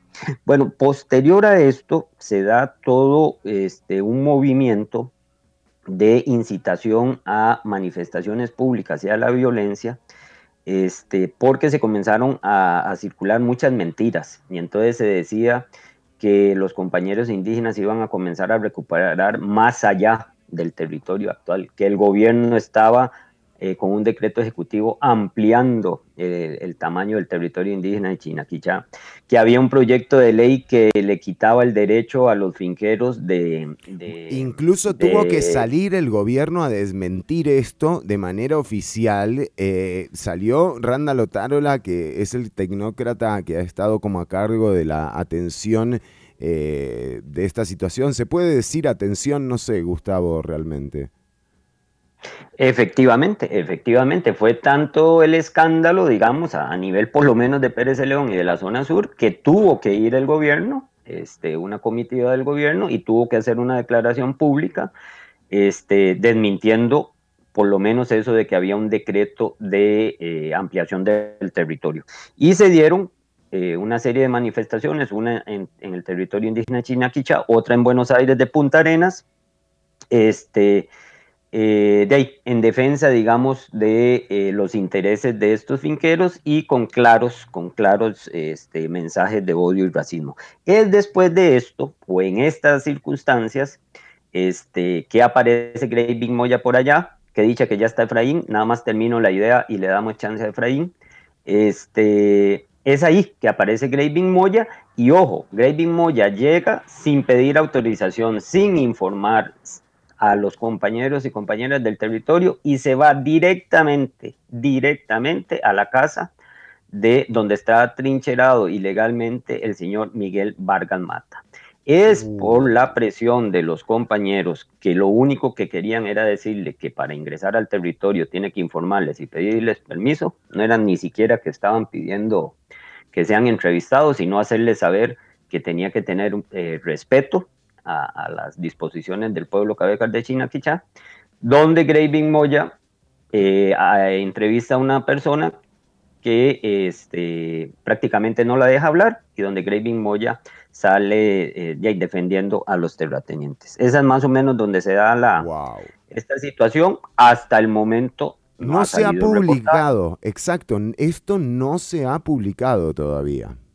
No, no, no, todavía no. O sea que digamos que no te... Lástima, se nos fue Efraín. Ay, No. sí, sí, sí, sí, realmente, y, y la- lamento, apenas entre todos terminamos de hablar y dejamos que hable Efraín, eh, que, pero yo creo que quien puede inducir mejor a Efraín a que nos cuente eh, lo realmente valioso de lo que está pasando en este momento, la información eh, con la que tenemos que contar todas y todos, porque de nuevo, cada vez que hay presencia de uno de estos medios, han pasado cosas terribles. Y lo tenemos a Efraín y estamos intentando tenerlo para que eh, nos cuente qué es lo que sienten ellos cada vez que va a un medio de comunicación, ¿no? Porque, eh, digo, uno se alegra en general cuando los medios van y dan cobertura eh, a sus causas y a sus eventos. ¿Qué pasa aquí? Que los pobladores y las personas originarias y originarios de los lugares, cada vez que aparece un medio de comunicación, se asustan. O sea, dicen, ¿qué va a pasar acá? ¿No? E- e- Es que em, esto es lo que hay que poner eh, en evidencia, me parece, Gustavo, y, quisiera que vos hagas una reflexión como de cierre también eh, en torno a este tema, si es que no, no logramos recuperarlo a Efraín, eh, a quien le agradecemos todos los esfuerzos, por supuesto, que ha hecho para conectarse y, y- la no conexión, eh, la culpa directa la tiene Sutel, eh, Fonatel y el gobierno de no, de no consensuar en que aquí hay una empresa con la experiencia suficiente como el ICE en la universalización de servicios para llegar y dar cobertura a todo el país, a todo el territorio nacional, a todas las habitantes y los habitantes del, del país y, eh, y no lo han hecho, ¿verdad? Eh, a cuenta de guardarse esa huaca de 300 millones de dólares que es Fonatel y gastársela en, en- en informes y, y reportes y, un saludo a la bandera más.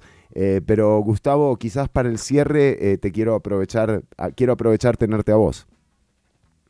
Sí, este, quizás eh, comentarles eh, el primero de julio, recién hace poquitos días, la coordinadora de lucha sur-sur, que es un espacio de encuentro y de solidaridad allá de la zona sur, donde participan organizaciones de varios pueblos originarios, presentamos un informe este, que es público, eh, donde es un informe de agresiones y violaciones a los derechos humanos contra los pueblos indígenas de la zona sur, que recoge todas estas agresiones y violaciones de enero a diciembre del 2020, que fue un año, eh, según nuestros datos, según nuestra investigación, quizás el año de mayor violencia contra los pueblos originarios.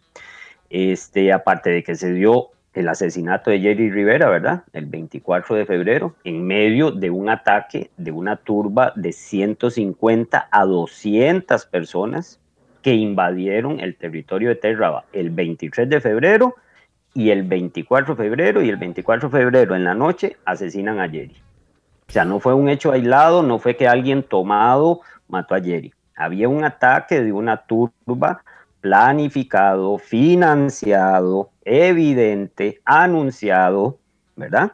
De 150, 200 personas que atacan el 23 de febrero, atacan el 24 de febrero y asesinan a Jerry.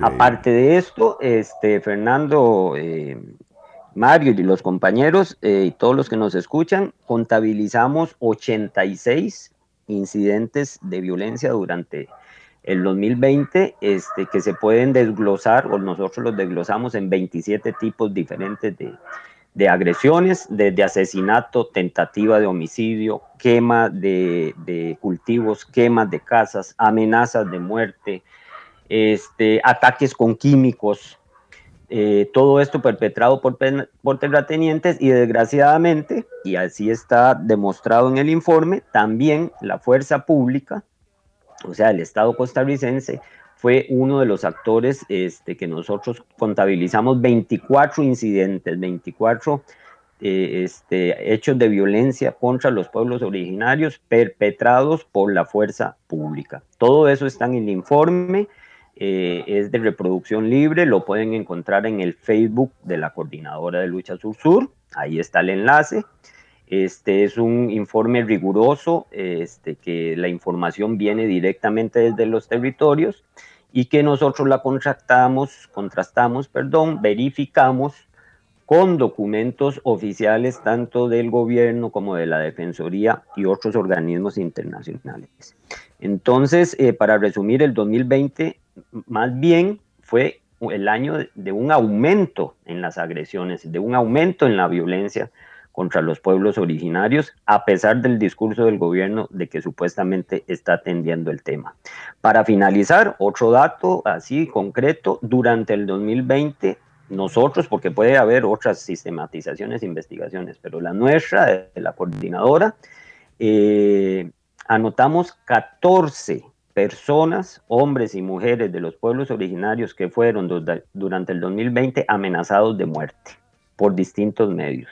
14 personas en un año. Esto yo creo que es muy preocupante, ¿verdad? Creo que, que demuestra de que no ha habido una solución de parte del Estado costarricense y demuestra más bien que hay una serie de grupos este, organizados, financiados, que están detrás de, están detrás de, de eso, de recursos naturales, del suelo, de la tierra, este, que ellos lo ven como que sean suyos, porque además consideran que los compañeros y compañeras de pueblos originarios son, son inferiores, ¿verdad? Entonces, la tierra de esos cholos, como dicen ellos, eh, tiene que ser nuestra, por las vías que sean, legales, ilegales, a la fuerza, eh, como sea. Bueno, Entonces, legales, eh, legales no van a poder y e- ese es el gran asunto. Por eso también eh, lo que se implementa es la violencia y, y- y los ataques, ¿no? Porque legalmente hay tanta resolución, hay tanto material, hay tanta jurisprudencia en torno a este tema,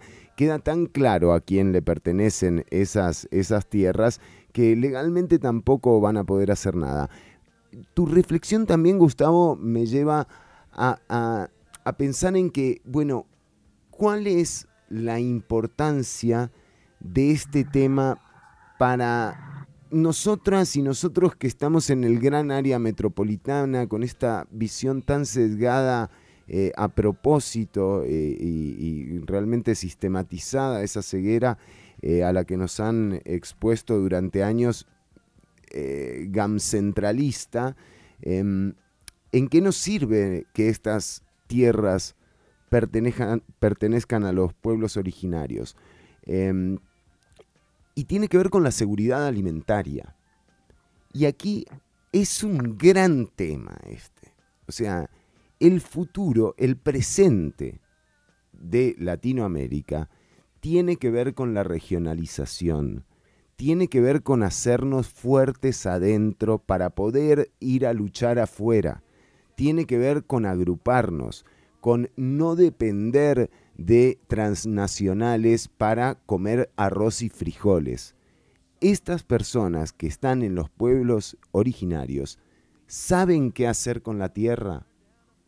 Ellos tienen una historia de más de, mil años de experiencia intransferible, además. Conocimiento de semillas, conocimiento de productos, de, o sea, de un montón de acciones que se vienen tomando en estos territorios recuperados que son el ejemplo claro de que aquí hay que devolver esas tierras porque depende de esto nuestra seguridad alimentaria. Si le empezamos a dar las tierras a Pindeco y a estos tagarotes de siempre, lo que va a ocurrir es que vamos a seguir discutiendo año con año por qué se importan frijoles de Argentina o por qué se trae arroz de otros países. Y creo que aquí está el carácter, o sea, el punto importante para aquellas y aquellos que, eh, digamos, no tenemos la visión eh, o, la presencia en el lugar de los hechos como sí lo tiene, por ejemplo, eh, Gustavo, que es un tipo que trabaja en la coordinadora eh, Sur-Sur de Lucha Sur-Sur desde hace años y es defensor de los derechos humanos y hace trabajo de campo en estos lugares. Gustavo, te agradezco muchísimo el tiempo. Estamos compartiendo con la audiencia el informe de la coordinadora para que la gente lo pueda eh, consultar a través de, de la, de la transmisión esta, en el mismo post eh, lo pueden encontrar. Y, y nada, agradecerte el tiempo que le dedicas eh, a la sociedad sobre todo y a la audiencia nuestra también. Muchísimas gracias, Fernando, Marco, a los compañeros, amigos y amigas de Ciudad Caníbal. Y para eh, lo que decís es ciertísimo, vieras eh, la alegría que cuando uno va a una tierra recuperada y ve el, el arroz, la yuca, los frijoles, los árboles, porque hay que reforestarlas, eh, es una belleza. Y eso es, eso es suficiente eh, razón para, para continuar en la lucha. Un abrazo para Gustavo Oriamuno y para Efraín Fernández. A Efraín, eh, eh, no, no me animo a decir nada por Efraín, pero eh, Efraín está en pie de lucha realmente en, en Chinaquichá junto con toda, con toda la gente que está en, en estos lugares. Lo mismo pasa en territorio Broram y también eh, pasa en, en los demás eh, territorios eh, de pueblos originarios. Gustavo, gracias por el tiempo. Muchísimas gracias.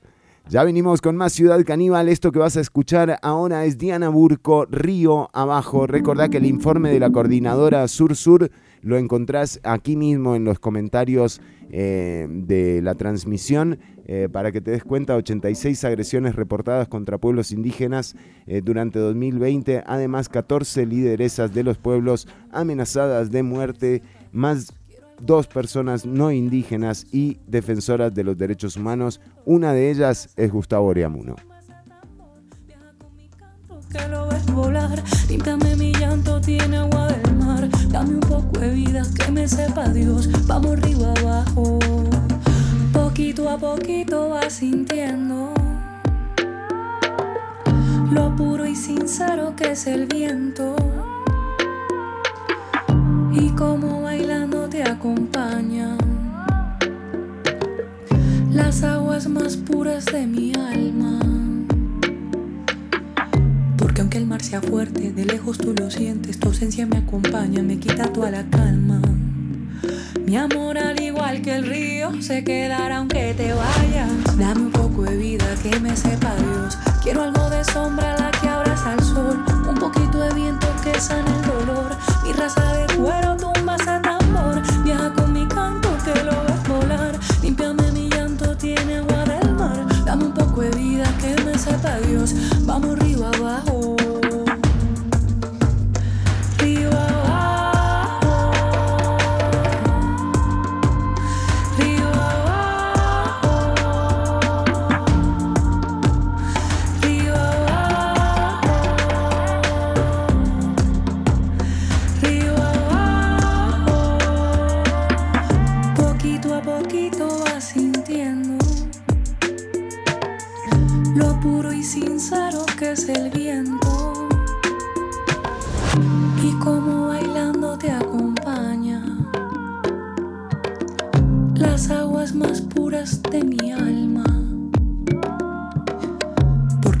el fuerte, de lejos tú lo sientes, tu ausencia me acompaña, me quita toda la calma. Mi amor, al igual que el río, se quedará aunque te vaya. Dame un poco de vida que me sepa Dios. Quiero algo de sombra, la que abraza al sol. Un poquito de viento que sana el dolor. Mi raza de cuero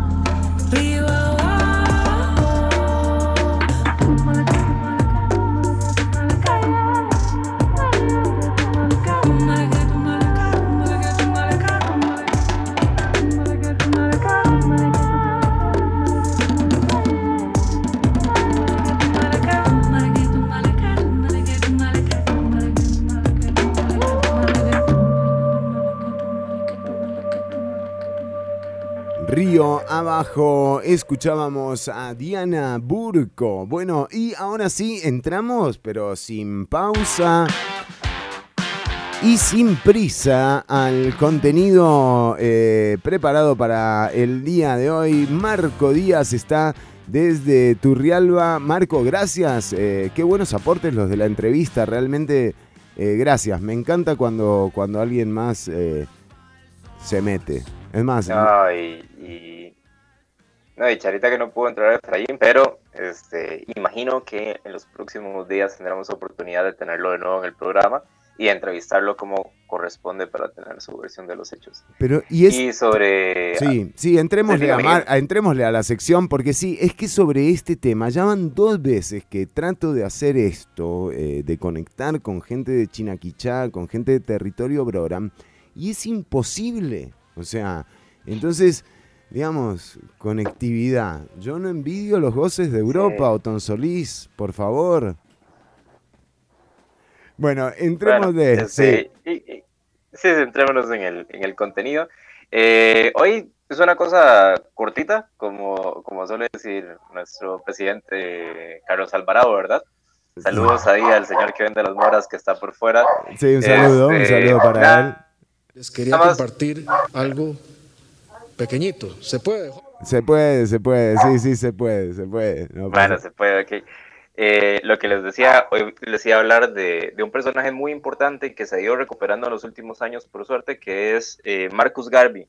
Para quien no conozca a Marcus Garvey, Marcus Garvey es un activista en la defensa de los derechos de las personas negras, eh, jamaiquino, y que fue uno de los primeros activistas dentro de los Estados Unidos y que dejó como la piedra fundacional para todo lo que vendría después. O sea, personajes de la talla de Martin Luther King tenían a Marcus Garvey en, en, digamos, en un, podio eh, y sabían lo relevante que había sido para el movimiento de las personas afro en Estados Unidos y en todo el mundo, ¿verdad? Entonces, un poco para saber quién es Marcus Garvey y por qué lo relacionamos tanto con Costa Rica y por qué se está recuperando su figura, pues la idea es eh, contarles un par de cositas. A ver, lo primero es que Garvey nace en, San- en la bahía de Santa Ana, en Jamaica, eh, en el año, ya les digo, 1887, y es hijo de un, de un señor que tiene como una biblioteca, trabaja en imprentas, eh, se convierte en el vicepresidente del sindicato de imprentas dentro de, dentro de Jamaica, y muy interesante es que en ese momento lo meten, lo meten preso. Denme un momentito. En ese momento lo, lo llevan preso Sí, sí, para, Están, están, eh, dígame, pero ¿qué está vendiendo? ¿Sabe qué me gustaría atenderla a la persona que está diciendo UP? O sea, si lo podemos tener al aire estaría buenísimo, como decir, bueno, Si quiere lo entrevisto, no, no hay problema. Este, no, lo que le estaba diciendo es que él se convierte en el vicepresidente del sindicato de imprentas en, en Jamaica y eso le lleva a meterse en conflictos y esos conflictos lo llevan a terminar estando en la cárcel. Así que pierde un poco como, como su puesto, su rol como, como líder, digamos, eh, de la, no sé, como de, de este movimiento y termina tomando la decisión de tener que salir de Jamaica a buscarse la vida. Primero pasa por Chile, pero es muy importante que termina viniendo sobre todo a las costas del Caribe, de Costa Rica y de Panamá. Ustedes saben, ¿verdad?, que todo lo que es Limón, Bocas, Colón, son tres ciudades que están ultra, mega conectadas, ¿verdad? Siempre. Bueno, y si se quiere, nos vamos un poquito más al norte y Bluefields es como la misma cosa. claro. Eh, y al final lo que termina sucediendo es que él toma un, un puesto, digamos, importante, digamos, le dan un trabajo importante dentro de las bananeras. Y en las bananeras él se da cuenta de una cosa que es como muy interesante. Acá estamos en los primeros años de la producción bananera, digamos, patrocinada e impulsada por empresas británicas, por empresas estadounidenses y que utilizan mano de obra principalmente jamaiquina en Centroamérica. Y a Garvey le toca ver con sus propios ojos las ¿Cómo? condiciones ultra precarias con las que se trata a la población negra en Costa Rica, en Panamá. Y a partir de ahí se dice que el momento donde Garvey toma la decisión de decir, "Mm, tengo que hacer algo, o sea, algo se me tiene que ocurrir, tenemos que empezar a, organizarnos, surge justamente entre 1912 a 1914, que es la época que él está viviendo y trabajando en Costa Rica. Después de eso, él este, retorna a Jamaica, de Jamaica pasa a Londres y de Londres eh, a Estados Unidos. Y en Estados Unidos eh, funda, no mentiras, lo funda en Londres en el 14, aunque lo desarrolla principalmente en toda la región de Nueva York, en Estados Unidos, en la década de los 20, la Asociación Universal para la Mejora del Hombre Negro, que estamos hablando que es una asociación que llegó a contar hasta con eh, 4 millones de seguidores en Estados Unidos. Y estamos hablando de una época donde los movimientos antirracistas en Estados Unidos eran inexistentes. O sea, ni siquiera era como después que la gente podía salir a la calle como a posicionarse, sino que del todo, o sea, medio susurrar una idea de pensar como en una igualdad social entre personas de, de, digamos, de diferentes procedencias étnicas, era eh, imposible. Y Garvey es el primero que lo hace, y lo hace, digamos, con, digamos, con unas visiones que pueden ser un combinado un montón de ideas, pero es el primero que lo hace y es el primero que eh, logra aglomerar como a este colectivo tan grande de gente. La, el lema de la organización era eh, un Dios, un objetivo, un destino, y básicamente lo que trataba el proyecto era de poder reunir a todas las personas negras de América, o sea, no solamente de Estados Unidos, sino de Jamaica, de Costa Rica, de Panamá y de todos los sitios donde hubieran personas negras, y eh, volver a África para fundar una, una gran nación. Ese era como el, el ideal eh, que, tenía, que tenía el proyecto. Dentro de ese ideal se hacen muchas cosas, por ejemplo, la fundación de un periódico que, o sea, Garvey, ¿qué es lo que dice? Bueno, si yo tengo que expandir mis ideas, pues lo más importante, lo más lógico es que yo funde un periódico para poder hacer esto, ¿verdad? Claro, entonces funda, funda su periódico y crea una cosa, y aquí es donde se viene la conexión directa con Costa Rica, y quienes sean de Limón o conozcan un poquito Limón, le sonará muchísimo este nombre. Él este, compra, una, compra algunos barcos y a esos barcos les pone como el nombre a la naviera como de Black Star Line. O Por sea, supuesto. ¿para qué eran los barcos? Los, los barcos eran obvio. Para ir a África. la- el proyecto era auténtico. Claro. Exacto, el proyecto era auténtico. A partir de esos barcos se iba a recoger la gente y se iba a llevar al continente africano. Eh, y el Black Star Line hizo, digamos, varias visitas. Los barcos del Black Star Line hicieron varias visitas a, a la zona. O sea, visitaron Jamaica, visitaron Costa Rica, visitaron, visitaron Panamá. Hay registros, hay un montón de registros de, de gente, digamos, mayor, anciana de Limón, que recuerdan la llegada del Black Star Line al, a Puerto Limón y recuerdan precisamente ese retorno de Garvey que había estado como un, digamos, como un trabajador más dentro de las bananeras, ese retorno como gran líder, digamos, de este movimiento y con este, con este proyecto. Al final lo que sucede con la figura de Garvey es que eh, en Estados Unidos lo llevan a juicio y acá es muy complicado, digamos, tomar una determinación de qué pasa con esto, porque claramente lo que se buscaba con el juicio era perjudicarlo a él y el proyecto, ¿verdad? Claro. Eh, lo que se decía es que no era dueño de los barcos, o el, el juicio se llevó a cabo diciendo que él no era dueño Es de los como barcos. por estafador, y, ¿no? eh, sí, sí, sí. Entonces, básicamente, este, se llevó ahí. Se dice que, que se utilizó precisamente tanto por, o sea, se utilizó como por todos sus rivales para, para joderlo, o sea, en resumidas cuentas. Y al final, digamos, como que estas etapas, digamos, yendo a la cárcel y así, es lo que llevó como el proyecto a, su parte final. Garvey igualmente es muy, muy referenciado por una cosa interesante, y es que eh, el proyecto de Garvey, o sea, Garvey, aparte de, activista, de periodista, de líder del movimiento, también era predicador. Y hay un- una referencia donde él dice que hay como eh, un rey que será, un, digamos, en el continente africano, un rey negro será coronado.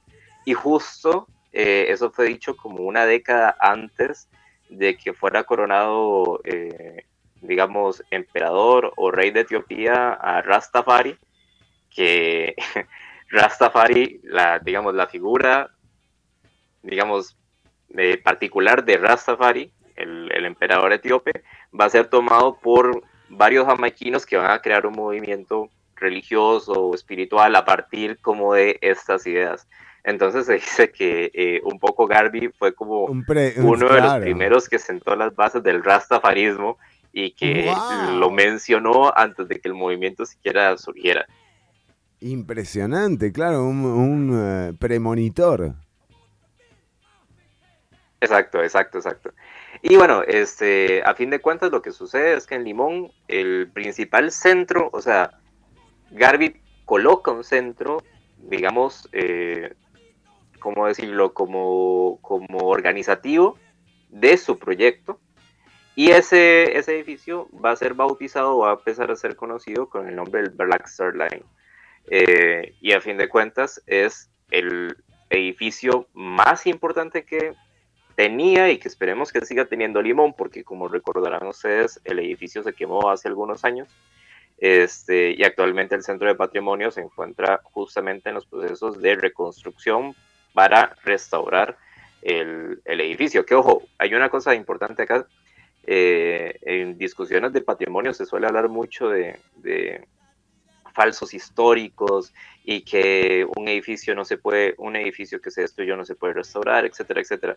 A fin de cuentas, lo importante ahí no tiene que ver con las piezas de madera o, o con si la cosa está levantada o no, sino con el simbolismo histórico que tiene ese lugar para la comunidad limonense que defendió el proyecto de Garvey añales de añales de añales después de, los hechos. O sea, por ejemplo, hay un documental de los años 90 que lo pueden buscar en YouTube, donde aparece precisamente la comunidad limonense y muestran cómo es que el proyecto de el proyecto que, que llevó a cabo Garvey se seguía manteniendo en pie e incluso se ve al hijo de Garvey que visita Puerto Limón viniendo de Jamaica para saber el impacto que había tenido su padre dentro de la comunidad. Entonces es como, como una cosa que es muy impresionante.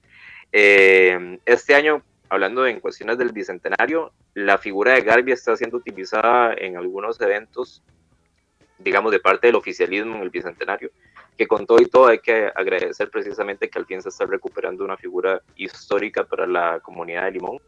Y nada, o sea, un poco hoy traemos a la figura de Garvey para que quien no lo conociera o quien no lo identificara lo empiece a tener dentro de su registro. Impresionante, impresionante la historia de Garvey eh, y, y lo que, y lo marcado que está Limón además eh, por, por su paso eh, por Costa Rica, realmente es espectacular. Gracias Marco, como siempre, por, por los contenidos eh, que, que nos llevan un poco a conocer nuestra historia, a, a enterarnos de dónde venimos y cómo todo esto eh, o nada de esto es casualidad eh, y tiene, tiene su- sus referencias. Eh, hemos llegado al final del programa, Marco Díaz.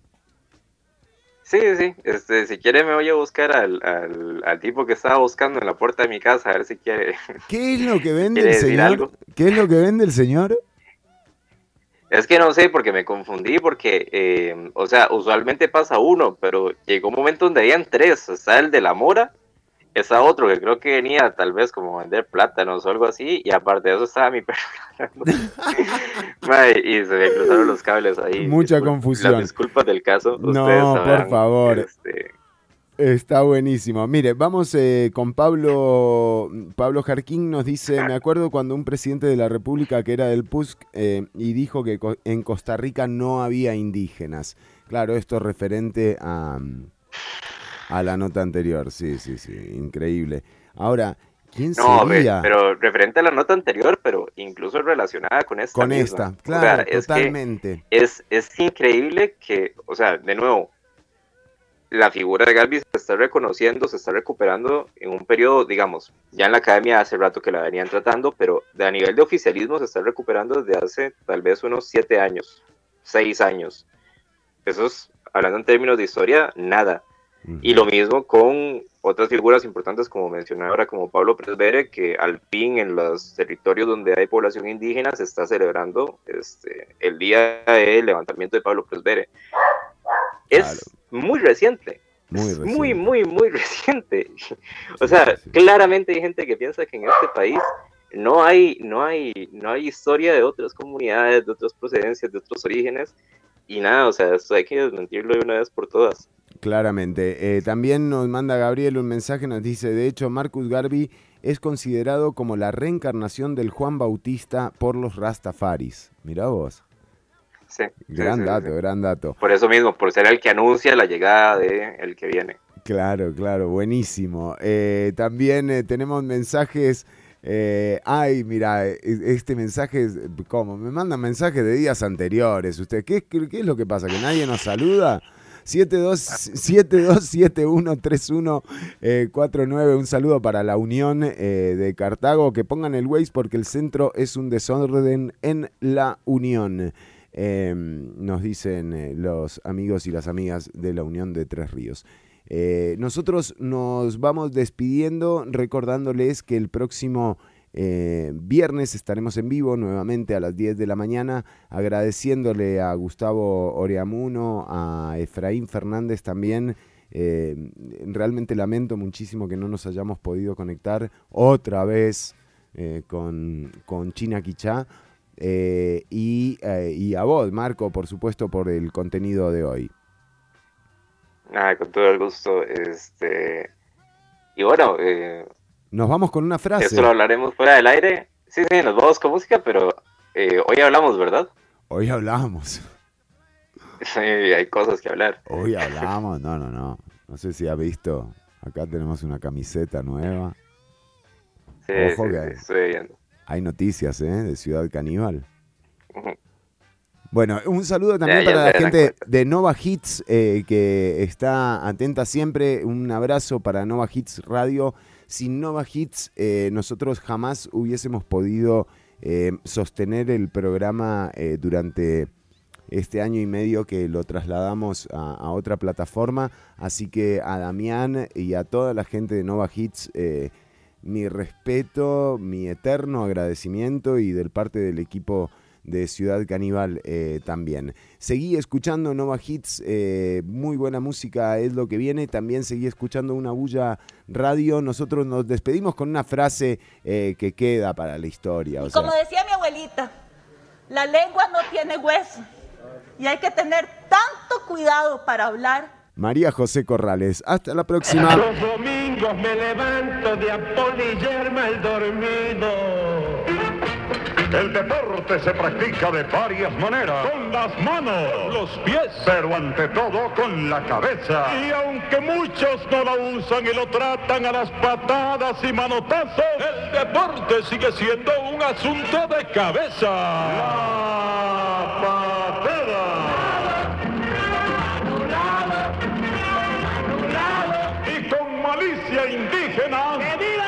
partido! Patada, activista del escuadrón antichorizo. La patada. Ahora en Ciudad Caníbal. desde la cama, antes y después del fútbol. La patada. Sacando roncha. Dentro y fuera de la cancha. Hoy nada más. El próximo domingo. Nada menos. Te lo dije, Nacho.